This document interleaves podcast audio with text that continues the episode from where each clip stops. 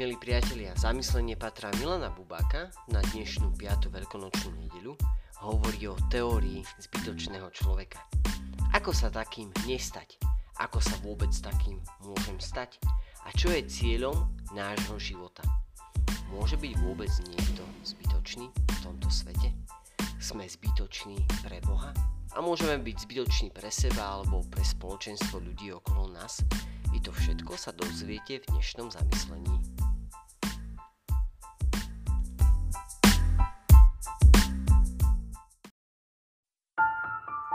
Možno si ešte pamätáte zo školských hlavíc, konkrétne z hodín literatúry, myšlienku tzv. zbytočného človeka. Vo svojich literárnych dielach sa ňou zaoberali najmä ruskí romantickí spisovatelia 19. storočia, napríklad Gončarov vo svojom Oblomovovi, Puškin v Eugenovi Oneginovi, či Turgenev v Rudinovi. Zbytočný človek bol zvyčajne šlachtic alebo príslušník vyššej vrstvy, ktorý bol síce talentovaný a schopný, no aj napriek tomu sa nehodil na žiadnu bežnú kariéru. Buď sa bál riskovať, alebo sa nevedel rozhodnúť, alebo odmietal prevziať zodpovednosť za čokoľvek. V dôsledku toho sa stane lenivým, neúspešným, vo vzťahu k svojmu životu úplne pasívnym a tak vlastne celkom zbytočným. Nič neprodukuje a nič po ňom neostáva. Je to jednoducho človek na ťarchu. Teória zbytočného človeka nie je len nejakou fikciou, je to realita. Koľko ľudí okolo seba by sme mohli aj dnes sem zaradiť? Sú to obyčajní lenivci, paraziti, vyjedači, po ktorých nič neostáva, ľudia nepoužiteľní na nič. Ako sa takým nestať? Ktorí ľudia sú najlepšími adeptami na zbytočných ľudí? Jestvuje nejaká vlastnosť v našom charaktere, ktorá nás predurčuje k tomu, že sa staneme zbytočnými ľuďmi? Áno, jestvuje. Je to neschopnosť a neochota trpieť. Bez utrpenia a bolesti nejestvuje rast, iba úpadok. Prijať bolesť však nie je ľahké. Ak sa v našom živote objaví utrpenie, hneď si myslíme, že Boh nás trese. Mnohí z nás sa na Boha ponosujeme takto.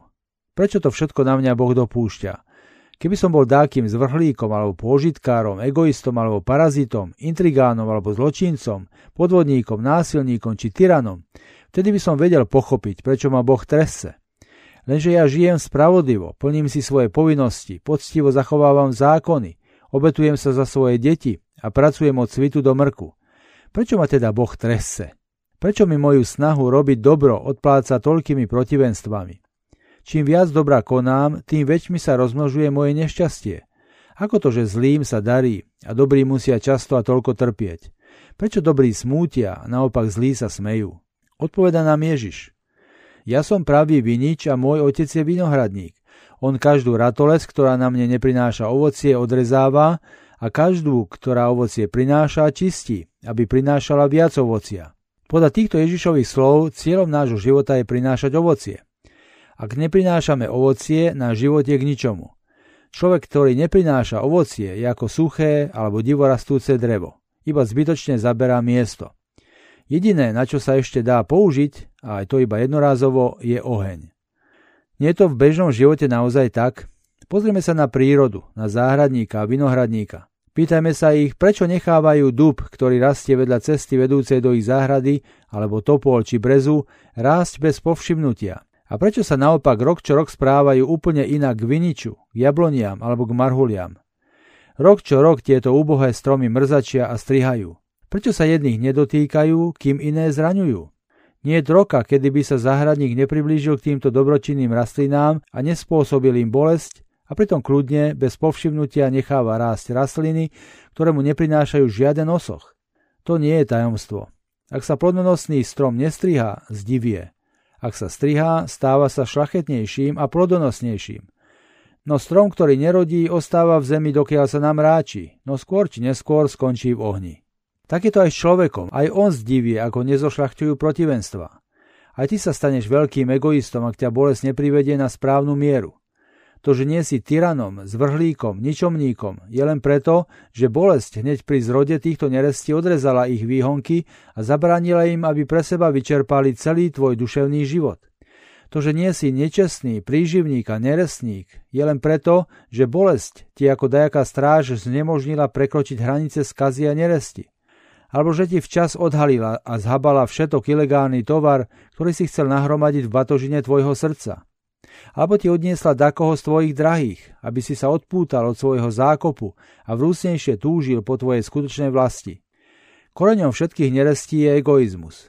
Najlepšou potravou mu je prospech.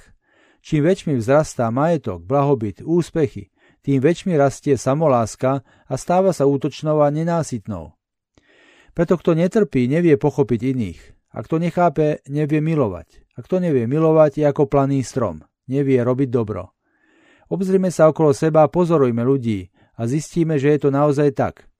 Ľahký, pohodlný a lenivý život robí z ľudí lenivcov, obmedzencov a neresníkov. Zastavuje ich vnútorný rozvoj.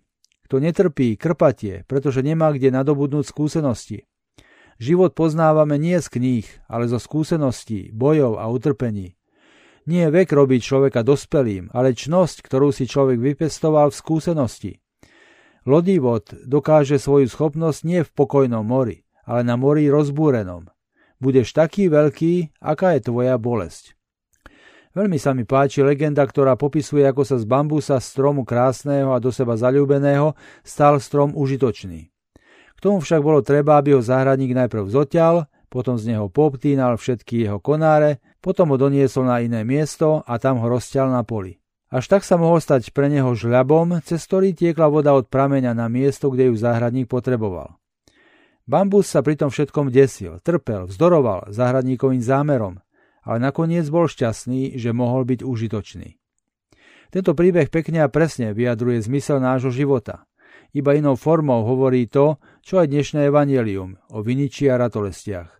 Zmyslom nášho života je prinášať ovocie. Ak ovocie neprinášaš, alebo jediným tvojim ovocím sú len kyslé plánky, potom si divým, neužitočným a teda vo svojej podstate vlastne zbytočným stromom aby sme sa však správne rozumeli.